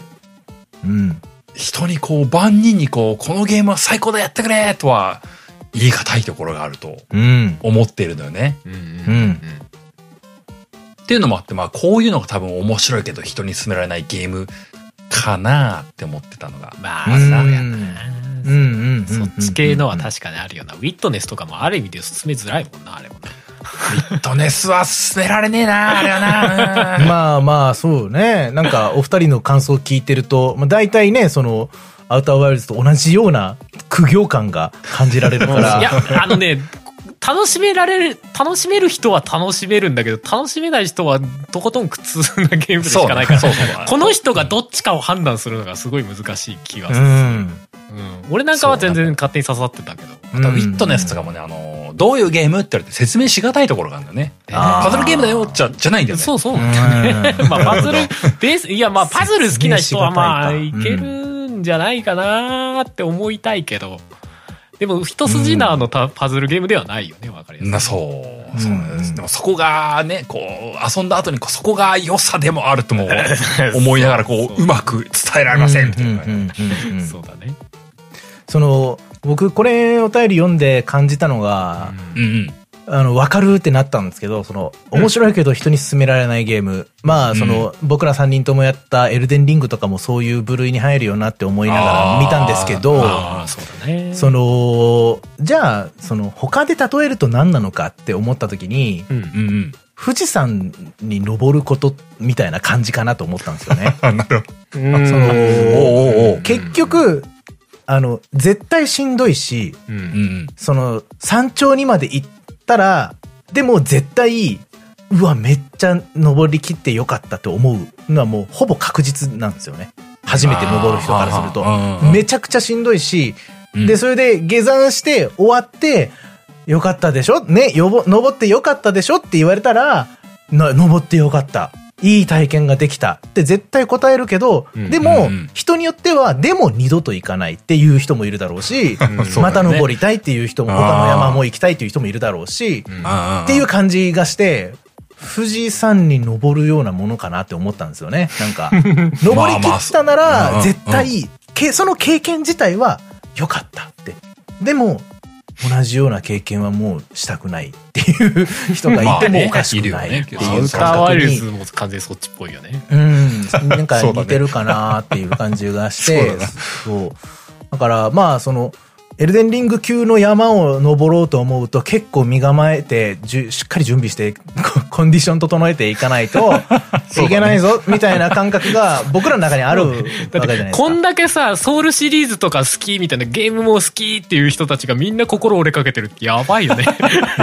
すごいそうだと思う。本当そうだと思う。やばすぎる。だから本当にこうね、富士山だけじゃなくって、ベレスト登りますせとか、本当なんかこう、年がら年中雪山登ってますみたいな人たちが、ずっともうエルデンリングを隅から隅までやってバグ探してるみたいな人たちだと僕は思ってるんで、この壁壊れるぞっつってな。そう、グリッチグリッチっつって、そこにおお尻突っ込んだら向こうに飛べるぞみたいな。これで RTA だみたいなことを言ってる人たちが、そういうエベレストとかずっと登り続けてる人たちなんですよ。うん。富士山のね、5合目くらいでね、山の岸壁にお尻突っ込んでね、いけねえかなとか言って、そうそうそう。ここ行けるって貫通するうん。うわすごい見つけたぞとか言って。寒いのに何やってんの？みたいな 気持ちに。僕らとしては結構、そう、うんうん。登り切ったら結構満足感が出ちゃうから、うんうんうん。登ったこととか、富士山ってこういう山だっていうことが理解できたりとかしたらうんうん、それでよしみたいなところはあるんだけど。うんそうだね。でもなんか、うん。ダンさんの例えなかなかうん面白い例えだなと思うけども、なんか、ゲームに置き換えて考えればなんかその、山登りだと、なんかある程度身構えて装備整えなきゃっていうのもあるけども、ゲームだとそうでもなかったりもするっていうのもあるしね。うんうんいや、そうなのよ。その、遊ぶやって前のそのみないと心構え感が。違うよね。そうそう。あの、僕らエルデンリングがふまさか富士山だと思ってなかったんですよね。そその高尾山ぐらいの山の高さぐらいだと思ってたわけ。ね。ちょっとハイキングに行くみたいな、なんか手ご手応えのあるハイキングだぜみたいな。浅尾山の一番上までちょっとジョギングで行っちゃうかぐらいの感じで行ったんだけど、実は富士山でしたちょっとしんどいかもしんねえけどなーって思ってたら、もうちょっとどころじゃなかったっていう。ね、本当え、こんな富士山地下もあんの？みたいなこと。マジかって。全工程が5倍ぐらい長かったみたいな。あの、河口まで行ったら、そのまま地下に行ってもらって、みたいな感じになってて、そんな構造ですか？みたいな感じだったわけですよサンコロで終わりじゃないの？って。そうそうそうそうゲームプレイで心折れに来るとは思ってたけど、違うところで心折れそうみたいな。地下もあるし、雲の上もあんの？みたいなこと。そうね。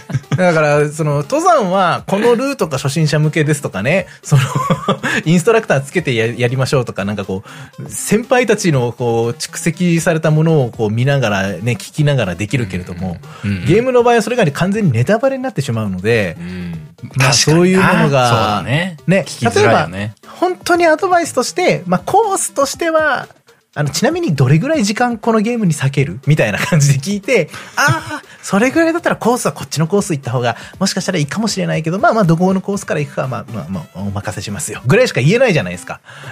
これからエルデンリングやりますっていう人にそうね。ね。うん。そのサブ、そのサブクエとかいちいち潰していくよりも、もうちょっとメインを淡々といった方がいいよとかね。わかんないけど。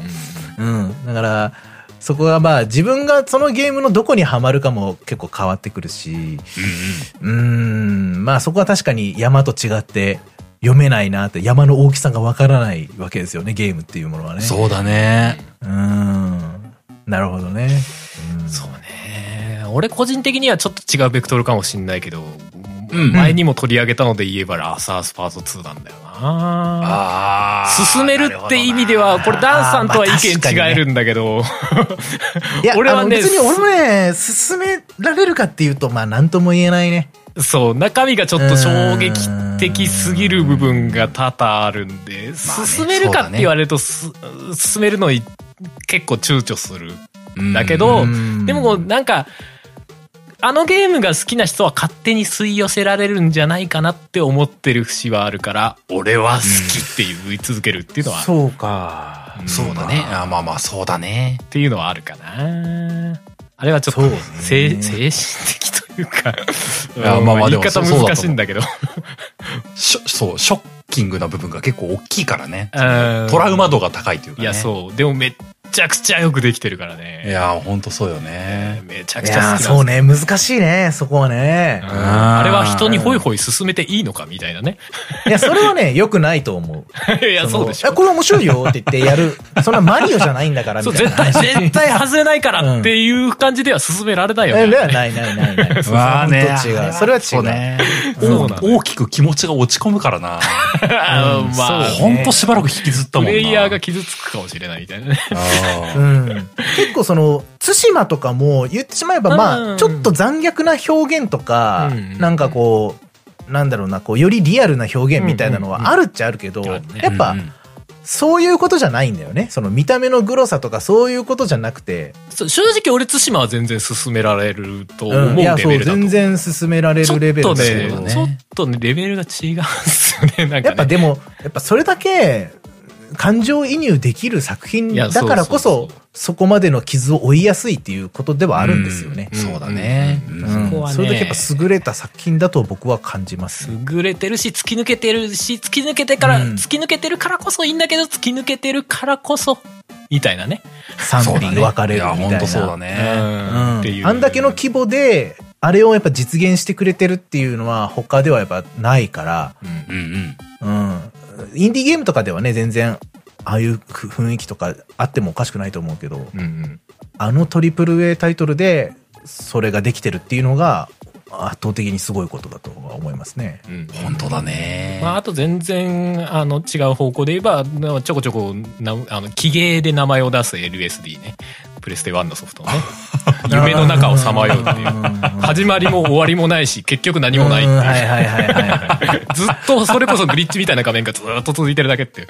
あれは俺は好きか嫌いかと言われたら好きなんだけど、人に勧められても、マジで意味がわからないって言われて終わる気がするんで、絶対勧めない。まあ意味はないからね。意味ないんだよ。あれはねゆ夢のシミュレーションっていう歌い方なんで。うん。ゲームスタートって押したらなんか、よくわかんないなんか目の前に亀がいてどうたらこうたらって文章が出てきて今日の夢は終わりですみたいな ことがあったりするから、もう意味不明ですって。でも俺はその意味不明なのが、ああ、マジでって思っちゃうの。なんだこれ進められないな。な 確かにな。紹介はしてもいいかもしれないけど、プレイしろとは言わない。言わないわそうだな。遊ぼうぜとは興味がある人はやったらいいんじゃないかな、みたいな。でも、一時そのゲームアーカイブスとかに入る前は、そのソフトの元々の販売本数が少なすぎてプレミアめっちゃついてたらしいですけどね。ああ、でもつきそうだね、そういうゲームまあ、きはね。きげすぎてね。元の販売本数がねえっていう。その代わりカルト的な人気がほこ誇ってたっていうあれらしいですけどね。なるほどねう。ん。なるほどなまあまあまあ、そういうのとかありますけどね。うん。まあ、この面白いけど人に勧められないゲームなんか、まあ、さ頭にも言ったけどね、本編タイトルにもできそうだなとも思っちゃうところもあるし、うん。なんか、久々に募集とかしても面白そうだなとそう思ですね。確かになんね。かね、こういう、この、うん。僕的にはどうなのみたいなのを上げてもらうのはね。そうね。うん。進められない理由みたいなのはちょっと興味深いよね。そうだね。確かになんか、みんなそれぞれの思いがありそうだよね。めっちゃ思い入れあるんだけど、いやー、進めるのはちょっと、って。そこが気になるよね、なぜ？そう。どういう方向のが集まるかだよな。すげえトラウマゲーばっかり集まったりしてるな。ここの演出がきつすぎて、みたいな。すぎてもう二度と遊びたくないみたいな。ゲゲゲの鬼太郎みたいなやつね。ああ、それある、それあるな。PS 版ゲゲゲの鬼太郎怖えんだよ、あれ。トラウマになっちゃうね。学校編未だに遊べねえもんな。アウトラスト2とかな。アウトラスト2もそうだな う。ん。ああ、怖えな。進めるかって言われるとあえて選ぶうね。ん。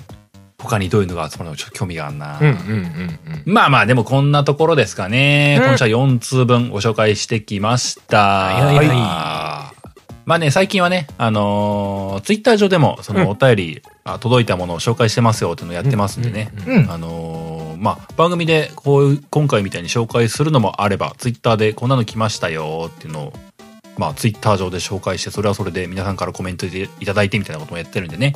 うんまあ、気が向いたらツイッターの方でも見ていただければなと思いますよ、と。はい。まあまあそんなね、最後エンディング入っていこうかと思います。はーい。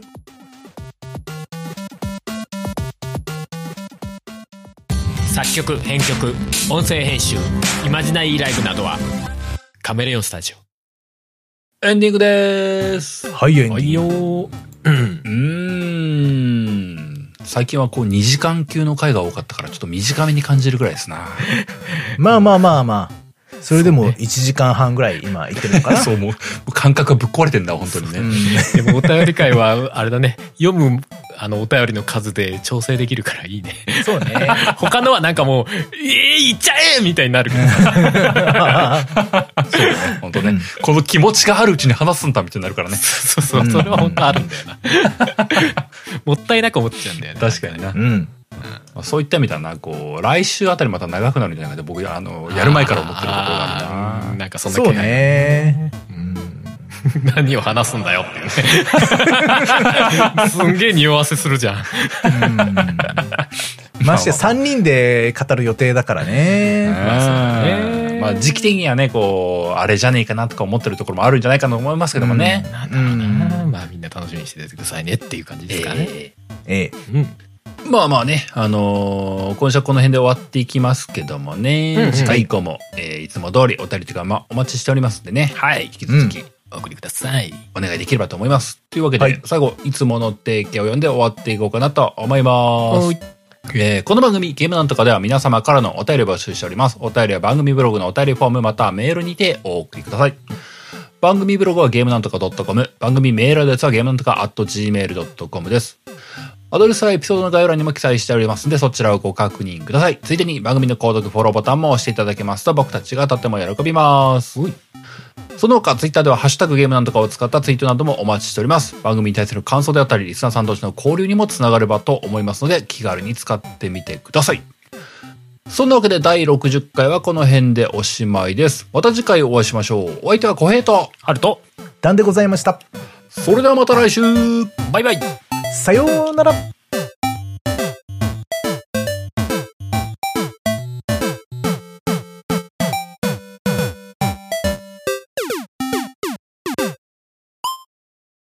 ポッドキャストやりたいと思い立ったら、ポッドキャスト制作指南所